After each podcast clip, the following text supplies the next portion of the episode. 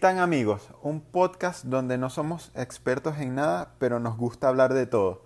Apto para todo público, ojo, a excepción del día de hoy que recomendamos que personas de mayores de 16 años escuchen este episodio ya que tiene un material digamos que bastante sensible. Una vez más, con mi gran amigo Héctor. Héctor, preséntate. Bueno, aquí estamos, aquí estamos preparados para lo que puede ser un episodio interesante. El tema, el tema al menos lo es, el tema al menos lo es.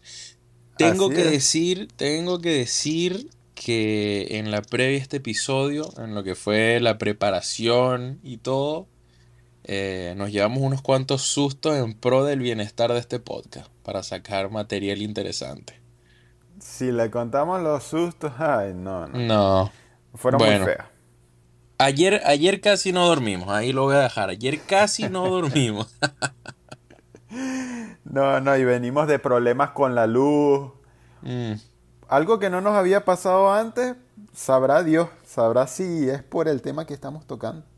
Bueno. Bastante, bastante raro, bastante único. Se puso, se puso misterioso el podcast. Bueno, bro, presenta el tema. Sí y vamos dándole de una vez porque yo creo que lo que nos va a faltar es tiempo para tocar lo que venimos a hablar hoy. No, seguramente. Bueno, como tú dices que se puso misterioso el podcast, el tema de hoy es misterio sin resolver. Uf. Hasta el a mí al menos me encanta, a mí al menos me encanta el tema. Sí, sí, que a ver, este tema tiene un poquito que ver con las teorías conspirativas que ya las tocamos, pero cabe destacar que son totalmente otras cosas. Claro, la cuestión de los misterios es que son cosas que, que, sí sucedieron, de las que sí hay pruebas, lo único es que no tienen explicación. El, tema del, de las teorías conspirativas es que se dice que saben, que, que se sabe qué es lo que pasa, pero no están las pruebas, no está la evidencia de que pasa sí, lo que tienen en común es que hasta el día de hoy no están resueltas, no está claro del todo cada tema. Claro, exactamente. Bueno, te tengo el primer misterio del episodio. Dale, dale, dale, dale, me gusta, me gusta, vamos, vamos, cuéntame. No sé si lo has escuchado, yo no lo había escuchado. El puente Overton. Este puente está ubicado en Escocia, cerca de Dumbarton en West Dumbartonshire. Ah, este puente, sí, ni idea, de verdad, ni idea que existía. Bueno, un, puente, un puente en Escocia, para resumir. Para los panas, un puente en Escocia. Fue completado en 1895. ¿Qué tiempos? Mm. Te tengo unas anécdotas súper interesantes, ya que este puente, el misterio de este puente es que han muerto muchos perros. Dicen que 300 perros y otras personas muy, muy allegadas al sitio dicen que 600. Imagínate cuánto varía la cantidad. entre 300 y 600 perros han muerto. Pero ¿cómo han muerto los perros? Esa es la cuestión. ¿Cómo que han muerto perros? Esa es la cuestión. Yo te tengo, primero que todo, unas anécdotas por lo menos tengo una anécdota, se puede decir que bastante recién, porque si esto existe desde 1895, mira, esta es de 1994, octubre de 1994, un hombre arrojó a su hijo de dos semanas a la muerte.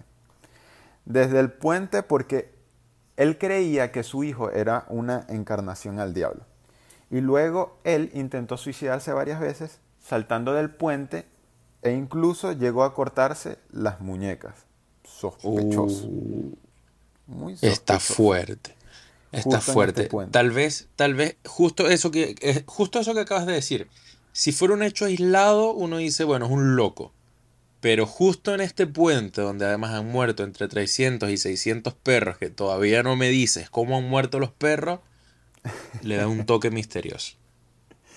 Sí, mira, te tengo otra anécdota que esta señora llamada Lottie McKinnon. McKinnon y no es el de Carol G. Ah, no, justo eso pensé. A Carol G no, no, confundan eso. Ok, ok. Ella estaba segura que estaba muerta. Ella habla de su hija. Esta, esta declaración la hace ella sentada en la esquina de una cafetería con sus dos hijos. Okay. Mientras ella bebía chocolate caliente, ella relataba un día, hace tres años, que ella salió a pasear con su perrita que se llamaba Bonnie por el puente Obertún. Entonces ella cuenta que cuando la perrita llegó al puente, ella se quedó paralizada. Y de un momento para otro, una energía súper, súper extraña la poseyó, corrió y saltó por una baranda, barandilla, como le digan en, su país, en el país donde nos estén escuchando. Ok. Eh, muy, muy raro. Esto, estas historias empezaron a correr por internet desde el 2005 aproximadamente, pero se, hizo, se hicieron más famosas estas historias en el 2006 cuando el Daily Mail escribió un artículo sobre estas historias de, estos perros, lo que pasaba en estos puentes. Entonces, te tengo, bueno, antes de ir a este tema, en este tema te dice a la vez por qué los perros supuestamente saltan a ese puente. Porque te hablan. Es que la verdad es que me dejaste. Me dejaste out porque creo que es primera vez que escucho el caso de un perro que se suicida. Eh, eh, sí, yo también. O sea, y que, y que se, supone, se supone que no es un perro. Se supone que han sido entre 300 y 600 perros que se han suicidado en el puente, ¿o no? Sí, hasta el día de hoy, imagínate, de 2005, 2006, hasta el día de hoy es bastante. Sí. Porque y, este como dices tú, y como dices tú, la primera anécdota que contaste era del 93, si no me equivoco. 1993 tampoco es tan antiguo como para que la información no sea no sea fiable. Sí, del 94. Sí. Entonces, ahora te voy con la opinión de profesionales. Ok. Un psicólogo canino dice que él examinó los factores en ese ambiente, la vista, el olfato y el sonido de los perros y llegó a la conclusión de que los perros, claro, los perros tienen una mirada, una perspectiva más baja que nosotros porque obviamente el tamaño de un perro no se compara al de nosotros, al menos que sea un galgo impresionante, algo fuera de este mundo. Sí. No, y, sin embargo, y sin embargo no vería más allá de, la altura de nuestra cintura, puede ser un poco, tal vez, un poco más arriba. Sí. De las costillas. Tampoco es que sea muy alto. Entonces, él, comenta que los perros eh, confunden el follaje, las hojas, los árboles, lo confunden con el suelo piensan que está a una altura no muy alta, valga la redundancia, y ellos deciden ir justo para allá. Muy raro, muy raro, pero a la vez tiene un poco, le encuentro un poco de sentido. Uf, o sea, es que la explicación que encuentra este psicólogo canino es que los perros creen que no es un precipicio. Exactamente. Que no es un barranco. O sea, que ellos creen que van a saltar el puente y van a caer en ahí. O sea, que hay como suelo ahí, al lado del puente. Sí.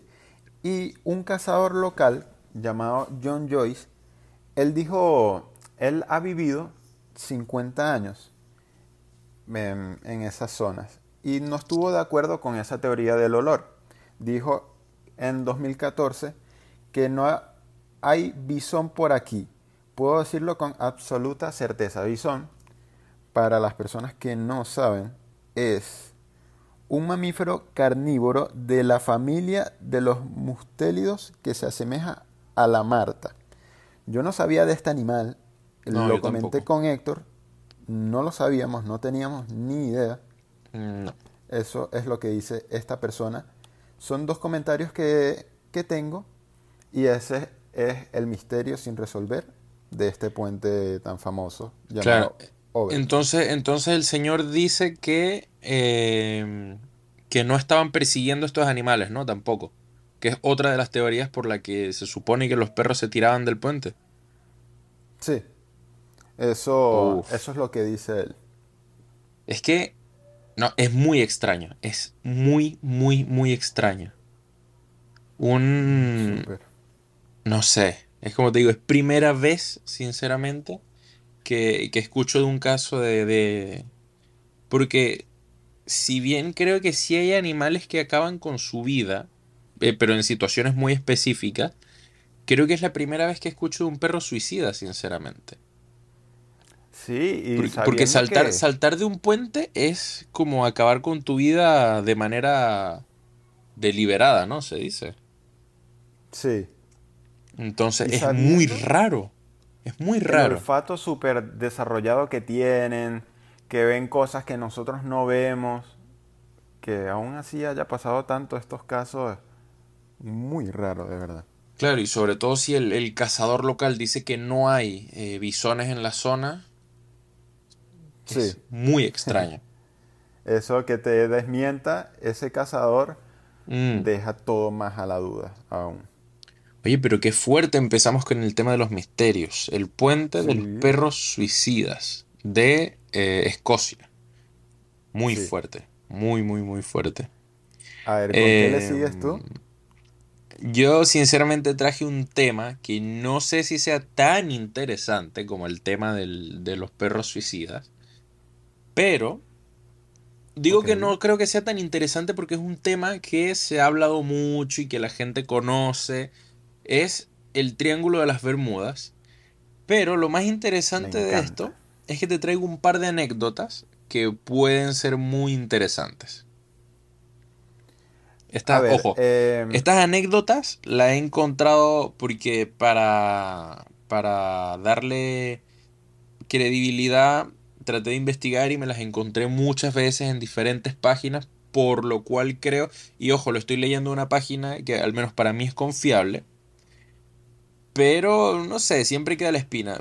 Digo, creo que son anécdotas 100% reales, que se han podido recopilar de, marineros de la zona o, de personas que han transitado por este llamado Triángulo de las Bermudas, que, para las personas que no lo sepan, es un área del Océano Atlántico que tiene forma de triángulo y que es como la triangulación, valga la redundancia, entre las Islas Bermudas, Puerto Rico y Miami. Se toman como esas tres locaciones y se forma un triángulo eh, con, esas tres ubicaciones. Es que tú estás en todo. Justo te iba a pedir la explicación para la gente, pero mm. ahí está. Ahí está, estamos clarísimos. Estamos clarísimos. Claro que sí. Sincronizado siempre. La, la primera anécdota que te traigo es la del HMS Rosalie que eh, viene a ser un buque francés que se dirigía a La Habana en 1840. Es bastante antigua esta anécdota. Un navío fue encontrado al interior del perímetro desarrollando normalmente sus funciones, las velas desplegadas, y en cuanto subieron a registrarlo los oficiales notaron que la carga estaba intacta, pero no existía ni un solo tripulante. Es decir, la nave estaba en perfecto estado, pero todos sus tripulantes y pasajeros se habían esfumado sin dejar rastro quedando a solas en la punta de la vela un canario. es decir, un buque, un buque francés que se dirigía a La Habana, la, la Habana, Cuba, y eh, lo encuentran en perfecto estado el buque, todo intacto, pero sin ninguna persona a bordo. Como que todos se fumaron, todas las personas que estaban al interior del barco. ¿Qué, ¿Qué piensas tú? ¿Qué piensas tú al respecto de eso para que quede todo tan intacto, pero que no estén personas en... Mira, es que lo primero que uno podría pensar es que eh, las condiciones climáticas de este área no son buenas. Y bueno, terminan ocurriendo accidentes. Lo extraño es que el barco no muestre ningún signo de haber pasado por, por climas extremos, porque si la carga está intacta, si no hay ninguna explicación lógica a la vista de por qué desaparecieron las personas y el barco está intacto, quiere decir que algo pasó con esas personas. Tú sabes que se manejan muchas teorías alrededor de qué pasa en esta zona, ¿no? Eh, se dice que, eh, y yo creo que esta es una de las más famosas, que esto es un área predilecta para los alienígenas para estudiar a la raza humana y para hacer abducciones. Se dice que en ese área de la Tierra eh, se maneja una fuerza gravitacional diferente, no sé. Hay tantas teorías de la zona, pero el por qué pasan este tipo de cosas para mí es un misterio. Si me lo preguntas, a mí no tengo ni idea de qué pasa con esas personas. Y que no se encuentre rastro nunca es lo más curioso. Yo creo que el Triángulo de las Bermudas es de... Yo lo pondría en un top 5 de misterios. Tengo, mira, pero una intriga con eso. Mira, me acuerdo que una vez eh, leí una anécdota, ojo, ya esto sí no lo puedo confirmar, desmentir nada porque no me acuerdo. Eh, pero sé que, tengo en la mente de que en el Triángulo de las Bermudas pasó una vez que iban aviones militares, si no me equivoco, estadounidenses, y dicen, eh, esto me imagino que fue en comunicación con los pilotos, que ellos iban volando y de repente los aviones quedaron suspendidos, bro, estáticos en el cielo, por momentos. No estoy seguro, no estoy seguro si los aviones desaparecieron, si encontraron a los pilotos, si a la final todo salió bien, pero que te digan que un avión se queda estático en el cielo y que, ojo, sean pilotos que por lo general son personas que están en todas sus facultades, eh, que están, digamos que son personas que pasan por muchas pruebas psicológicas, o sea, y ojo, no es una comunicación extraña de aviones que circulan por la zona, porque así como ha pasado con embarcaciones, pasa también con, con aviones. Hay muchas comunicaciones extrañas, muy turbias de lo que pasa en esa área y, es súper raro, sinceramente. Explicación, para mí, ninguna. No sé qué pasa en el Triángulo de las Bermudas. Este año ha sido tan loco que espero que una persona pase por ahí, claro. Que esta persona pase y sobreviva para que pueda contarnos cómo mm. es ese Triángulo de las Bermudas, para que pueda contárselo al mundo. Y yo matar poquito de dudas que tengo. Porque, eh, porque es que, ¿sabes, ¿sabes qué creo que pasa? Yo no estoy seguro si los aviones y los buques evitan este área, pero creo que los incidentes son eh, como incidentes aislados. O sea, no es como que nunca se puede transitar por ahí, sino que justo como que le tocan a buques o aviones al azar. O sea, como que de repente te tocó y nunca apareciste si pasaste por el Triángulo de las Bermudas. Lo he notado también. Hay teorías también que manejan que dicen que son piratas, por ejemplo, que secuestran personas, pero está raro. Está raro. Un pirata no va a hacer que un avión que pasen cosas raras en los aviones, por ejemplo. Está raro y más de un caso que no deje rastros ni nada, que todo esté impecable Sí, serían como muchos años del crimen perfecto, ¿no? Como de, secuestrar a 20, 30 personas, 50 personas, no sé, y que nunca te atrapen, está sospechoso. Bueno, te tengo otra anécdota interesante del Triángulo de las Bermudas. Okay. Aquí ya nos ponemos más misteriosos, si me lo preguntas a mí. En lo personal creo que este es más misterioso todavía. Entre Miami y las Bermudas, durante los años 80, la tripulación del buque Ellen Austin divisó a la distancia otra nave marítima que se encontraba aparentemente a la deriva, pero en perfectas condiciones y con las velas desplegadas. Una coincidencia con el, eh, con la anécdota anterior. Este barco estaba en perfecto estado. El capitán del Ellen le, pidió a su tripulación hacer señales hacia el otro barco, pero no hubo respuesta alguna. Así que el capitán decidió cruzar él mismo, en compañía de algunos pocos hombres, a explorar. Lo más notorio al llegar fue que la placa con el nombre del barco había sido ferozmente arrancada. Pero este es el único rastro de violencia en la nave, puesto que todo lo demás estaba intacto, incluyendo las reservas de alimentos. El capitán del Ellen Austin eh, dividió a su tripulación y mandó algunos hombres armados al borde del misterioso barco para continuar el viaje, navegando ambas naves a la par, y les pidió que llevaran una bitácora sobre todo lo que pasaba. Al final del segundo día los alcanzó una tormenta que duró toda la noche y el barco se perdió de vista, el barco perdió de vista al navío vecino. Es decir, del Ellen Austin perdieron de vista al barco que habían recuperado, que misteriosamente encontraron sin gente y en perfecto estado, tal como la anécdota anterior, y que es una anécdota que se repite, diría yo, que mucho cuando se, se tratan estos temas del Triángulo de las Bermudas, lo cual es interesante. Continúo. A pesar de que el buen clima llegó y las aguas se calmaron, el misterioso barco sin nombre había desaparecido del horizonte. Luego de pasar varios días buscándolo, divisaron al barco perdido otra vez en el horizonte y fueron en su búsqueda una vez más. Finalmente lograron alcanzar la nave, abordaron y nuevamente no encontraron a nadie a bordo. El capitán pasó meses intentando localizar a sus hombres y al navío misterioso, pero nunca consiguió nada. El barco desapareció con toda la tripulación sin dejar rastro alguno y no volvieron a saber nada de quien lo habría tripulado alguna vez. ¿Cómo te quedaste? Sin palabras. Solo que con una pregunta. Qué loco, dime. ¿Cómo saben de estas anécdotas? ¿Cómo saben con detalles lo que pasó exactamente? ¿Cómo saben? ¿Cómo lo ven? Es una buena pregunta eh, a, ver, el de la primera anécdota se sabe porque el barco lo encontraron.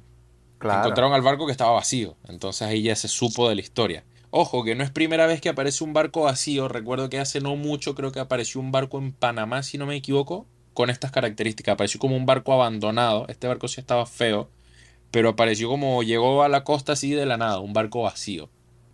Eh, entonces me imagino que fue algo parecido, que se encontraron al barco sin gente y solo encontraron el barco en perfecto estado. Y el de esta segunda historia de Ellen Austin y el barco que se encontraron, porque al parecer el capitán con, la parte de la tripulación que se quedó en el barco principal, en su barco, que era el, el Ellen Austin, eh, como que sobrevivieron ¿no? a, esta, a esta anécdota.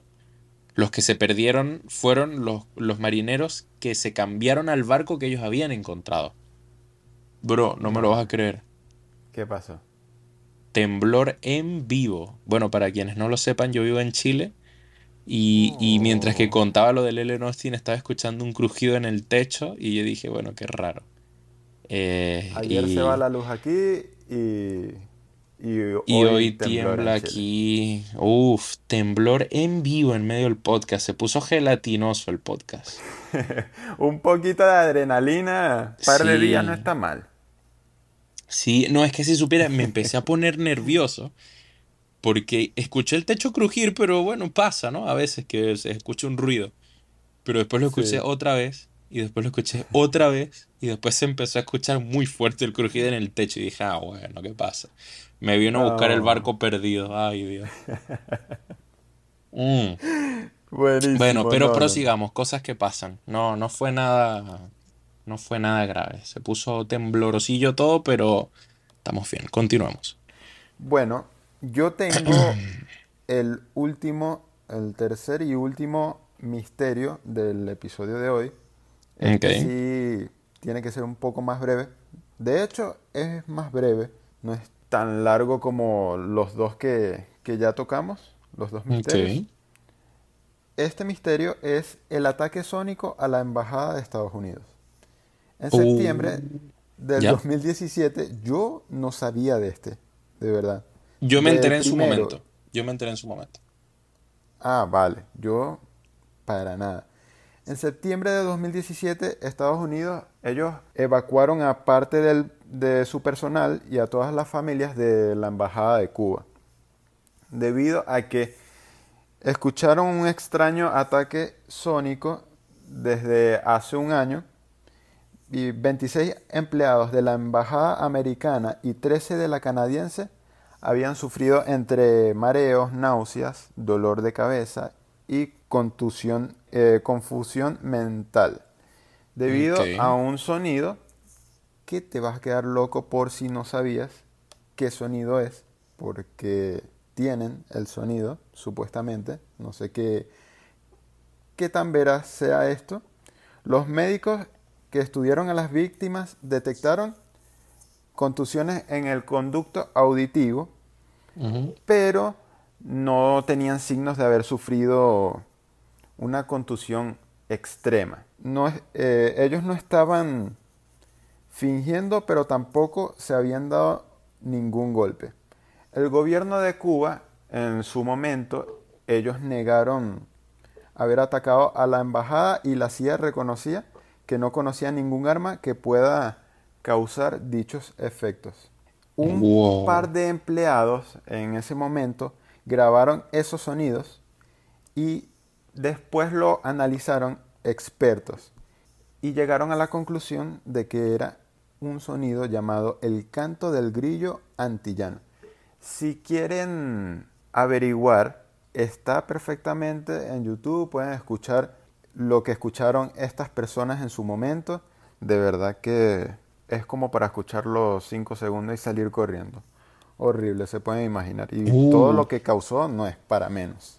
Yo me había enterado de este tema y se decía que había sido un arma sónica, pero claro, cuando te dicen, bueno, fue un ataque con un arma sónica, no tiene no tiene más misterio porque eso fue lo que yo leí en su momento, pero que después descubran o el gobierno de los Estados Unidos diga que no tienen una explicación para lo que pasó, siendo Estados Unidos, digamos, una de las potencias armamentísticas del mundo, es muy raro.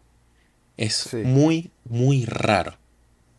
Demasiado raro. Y que sobre todo las pruebas médicas que le hagan a las personas que sufrieron el incidente sean confusas, por lo, por lo que me decías tú de que parecía que, que era, digamos, un poco confuso el tema también por las pruebas médicas que se le hacían a los afectados. Era raro, porque creo incluso que hubo personas que perdieron la audición, ¿o no? De los afectados en el, en el incidente. Bueno, en el ataque hasta donde yo leí no especificó nada de eso, pero no, no dudo, no dudo de que haya pasado Es que estoy, estoy casi seguro de que hubo gente que perdió completamente la audición eh, y es muy, muy raro. Es decir, que existen armas que, digamos que sin saltar mucho a la vista pueden causar un daño tremendo. Porque además en Cuba, eh, o sea, no es por. Es que, es que estaba pensando bien lo que voy a decir. Pero, digamos, no es lo mismo eh, disfrazar un arma tal vez en una metrópolis, en una gran ciudad, eh, digamos, con edificios altos, de repente, con mucho movimiento de gente. Todo lo que conlleva una metrópolis como tal. Esconder un arma allí. Ante eh, atentados como el de Boston, ¿recuerdas? Tú supiste ese atentado, ¿no? Del maratón de Boston. No. ¿De qué estamos hablando? Eso fue horrible. Un atentado en un maratón de Boston salió, salió una película buenísima con el actor famosísimo Mark Wahlberg. ¿Sabes quién es? Es que yo para los actores soy muy malo. Uh, pero bueno, pero vamos, eso, cuéntame del incidente como tal vas a buscar el nombre y vas a decir, no, yo lo he visto porque ha trabajado mm. en películas. ¿eh? Seguro que sí, vamos a googlearlo de inmediato. Mark Wahlberg. Él. Ah, por supuesto, hizo de protagonista. sí, Sí, él hizo de protagonista en esa película. Ahí murió, bueno, lamentablemente cierta cantidad de gente, otras personas quedaron sin piernas, sin brazos, porque pusieron explosivos al final en la meta pusieron eh, explosivos y eso fue una catástrofe horrible, horrible. No. Después fue un enfrentamiento de estas dos personas porque era un joven árabe con su amigo y se enfrentaron a la policía, incluso mataron a una buena parte de la policía. Fue, pocas palabras, una, una guerra pequeña, muy, muy feo. Yo les recomiendo la película porque de verdad que la película es muy buena. No, es que. No, me dejaste. Nunca había escuchado algo así. Sí. Tienes que verlo. Sí, sí, no. de verdad. Sí, sí, no. Es que ya voy a anotarlo. Voy a anotarlo. Atentado, atentado, Boston. Lo voy a dejar por aquí lo voy a dejar aquí. Bueno, pero lo que te decía, no es lo mismo, no es, no es lo mismo. Ah, aquí está, atentado maratón de Boston en el 2013. Fue súper reciente, además. Sí, sí. El 15 de abril del 2013. Em, bueno, pero lo que te decía, lo que iba antes, es que no es lo mismo esconder un arma en una gran metrópolis. Yo no sé realmente cuál es la magnitud de las armas sónicas, pero me imagino que no es lo mismo esconder un arma en una gran metrópolis que esconderla tal vez en una ciudad eh, o esconderla en Cuba. Que primero es una isla, tienes que trasladar el arma hasta allá, tienes que ocultarla, tienes luego que movilizarla para hacer el atentado y luego movilizarte dentro de la ciudad para huir, porque me imagino que luego que ejecutas el ataque tienes que huir, porque sobre todo tratándose de la embajada estadounidense, sabes que va a haber repercusiones y que no hayan encontrado nada, no sepan de dónde viene y, no se tengan antecedentes o que no tengan ni siquiera idea de qué fue, me parece loquísimo. Y un grillo evidentemente no fue, o sea, se trata de un arma. Un arma, lo más loco es que es con el sonido de un grillo además. Sí, sí. Y tengo que contarte una cosita mínima del evento de Boston. Y si te parece, saltamos a los ni tan buen datos. Me parece que hoy se vienen buenos los ni tan buen datos. Buenísimo. Está grabado, ponen las grabaciones reales de estas personas cuando colocaron la bomba, porque estaban las cámaras y estas personas no sabían de las cámaras y ellos eh, colocaron la bomba, solo que no se, les no se les veía muy bien el rostro, se les hizo difícil conseguirlo. Pero es lo bueno de, de todo, la seguridad y estar apto para, para cualquier momento, porque tú, donde menos te imaginas que va a pasar algo de, de ese tipo, pasa. No, y, en un maratón, además, qué horrible. O sea, se supone que un maratón que por lo general tiene, por lo general, tiene como un, fin, primero recreativo, deportivo, benéfico en muchas ocasiones. Entonces, bueno. Mm. Sí, lamentable. Lamentable que ocurran este tipo de cosas en el mundo. Pero, pero me gustó la anécdota para, para complementar el, el episodio que es misterioso. Misterioso en este caso, misterioso en este caso es por qué existe tanta maldad en el mundo. No lo sabemos realmente. lamentable, pero después de algo tan lamentable, tan triste, venimos a traer alegría, que es la idea. Sí. Y hacer felices nosotros también, sin duda alguna. Mm, bueno, no prometas mucho porque mis ni tan buen datos no creo que hagan feliz a mucha gente, pero van a decir, uh. uff, esto no lo sabía. Ok. Eso es lo más importante de todo. Si quieres, empieza tú. Si quieres, empieza tú. Ok. El primer ni tan buen dato. Los 10 primeros minutos en una cita son de puras mentiras. Esto está dicho por estudios y psicólogos. Son de puras mentiras ya que normalmente la persona busca encajar con su cita, con la persona que está saliendo, y busca, sabes, la típica de, no, somos idénticos, es que nosotros de verdad somos almas gemelas. Y aplican esa y creen que de verdad funciona cuando no es así. Yo pienso personalmente que tiene que ser un yin y yang en una pareja. Es que, que los primeros 10 minutos sean puras mentiras. ¿Sí? Bueno, yo opino que siempre hay que ser uno mismo. Si llegas mintiendo solamente para impresionar, empezamos mal. Pero qué buen dato, en verdad. No es un buen dato como tal, pero es un dato que deja, deja expuesto eh, a mucha gente.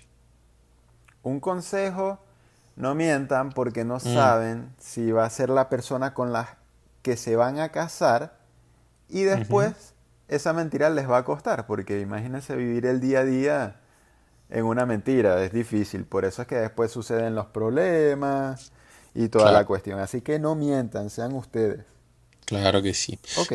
Em, bueno, te voy yo con un ni tan buen dato un poco asqueroso, la verdad.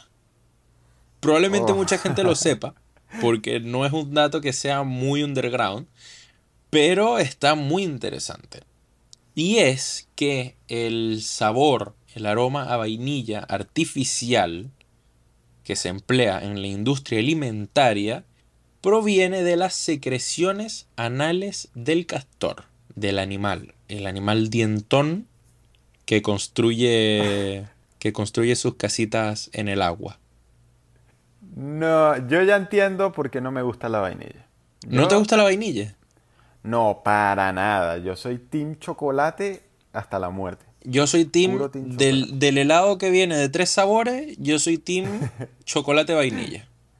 Lo siento, lo siento, pero este dato no va a hacer que yo deje de comer helado de vainilla, en lo personal no sé, no sé si hay personas que se enterarán de esto y dejarán de comerlo.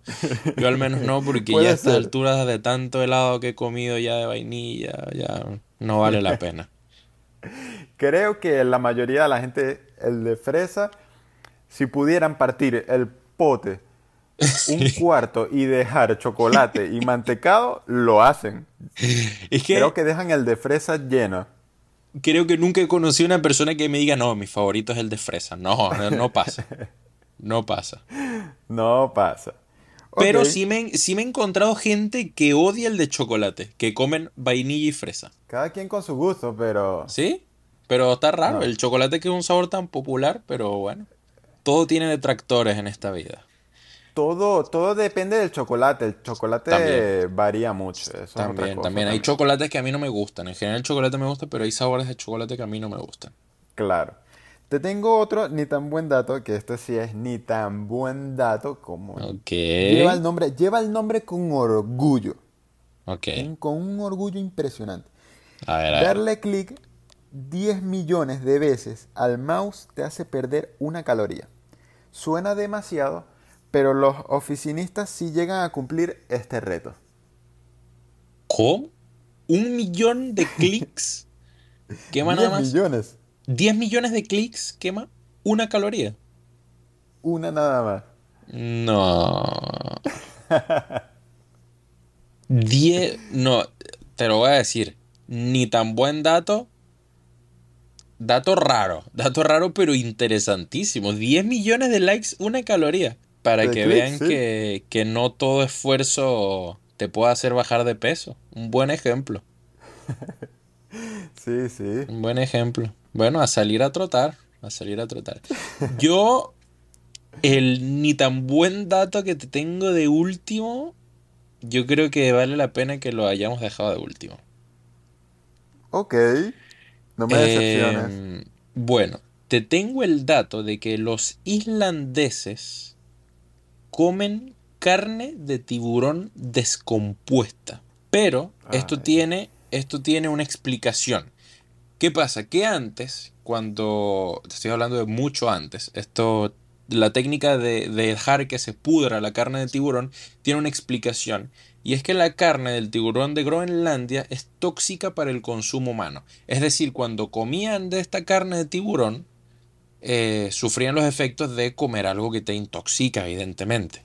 Porque eh, la carne de tiburón de estas zonas tiene un alto contenido de urea que, eh, si no me equivoco, tiene un, un, alto contenido de esta sustancia de urea para que los tiburones puedan adaptarse a las bajas temperaturas de estas aguas. Entonces, los islandeses descubrieron que si dejaban que la carne se pudriera, se le pasaba el efecto de esta sustancia tóxica porque los microorganismos que descomponen la carne también eliminaban la toxicidad de la misma y comían y comen aún, porque es una tradición que aún se mantiene, comer carne de tiburón descompuesta, que dicen que tiene un olor, un olor fatal, pero fatal, fatal, que una persona que no está acostumbrada a esto básicamente vomita de lo putrefacto que es el olor de la carne de tiburón podrida, pero es un dato curiosísimo sobre, bueno, la tradición de los islandeses. ¿Qué tal? ¿Cómo te ya Escuchar, ya escuchar descompuesto de Chile acá me está oliendo mal, imagínate. Porque, uh. claro, tú estás en Chile. y eso que no estás viendo la foto que estoy viendo yo, que me da este escalofrío. Pero tampoco me la pases, tampoco. Tampoco me la pases, no hace falta. no, no, no, no. no. Pero otro ni tan buen dato. Oye, yo creo que los ni tan buen datos de hoy estuvieron potentes. Fue un episodio tranquilito porque estábamos tocando temas que hay que tocarlos con cierta serenidad, pero, pero potentes los ni tan buen datos. Levantamos los ánimos con estos ni tan buen. Bueno, los míos no sé si tanto, pero al menos alguna risa por ahí tuvo que haber salido. Esperamos. eso es lo más importante de todo. Complacer a, las personas que nos escuchan y créannos que nosotros también estamos súper felices con, todo el trabajo. No, buenísimo. Eh, me gustó demasiado el dato porque tienen su razón para consumir esa asquerosidad, que me parece una asquerosidad, pero tienen su razón. Yo creo que antes, antes tenían más razón, porque en el mundo hoy en día uno dice, bueno, te puedes comer una ensalada también. Tampoco necesitas sobrevivir comiendo carne de tiburón descompuesta, siendo que ya existen las importaciones, brother. Y puedes comer, qué sé yo, carne de otro país que importan, pero bueno. Es que ya lo hacen por gusto, sinceramente, porque no es, no es primera vez que escucho una tradición de algún país europeo que comen cosas que huelen fuerte. Carnes eh, marítimas que huelen fuerte, fuerte. Bueno, les informo que este episodio ha llegado a su fin. Claro que sí. Gracias por estar un día más con nosotros. Se agradece muchísimo siempre cualquier comentario que envíen tengo que decir que creo que es algo que no hemos dicho nunca, que disfrutamos muchísimo hacer esto eh, y, realmente nos apasiona y por eso lo hacemos y yo creo que cualquier comentario que cualquier comentario que, que, recibamos de las personas que nos escuchan siempre es bien recibido y lo apreciamos un montón no saben lo mucho que nos llena porque de verdad repito insisto disfrutamos mucho hacer esto y por eso estamos aquí si, les gustó este episodio, recuerden darle like, recuerden suscribirse, darle a la campanita si quieren recibirnos eh, notificaciones de nosotros. Las personas que nos escuchan de YouTube. De YouTube. En Spotify. Nos pueden seguir también. En también. Nuestra cuenta de Nitan Amigos. Estamos por Apple Podcast. Que también nos pueden escuchar por ahí. Bueno, eso ha sido todo. Nos despedimos y di lo tuyo. Chao, hasta la próxima. En el próximo episodio de Ni tan amigos. Pero los gatos negros tuvieron mala fama en la Edad Media, cuando se les asoció con la brujería y se les consideró demonios como tal.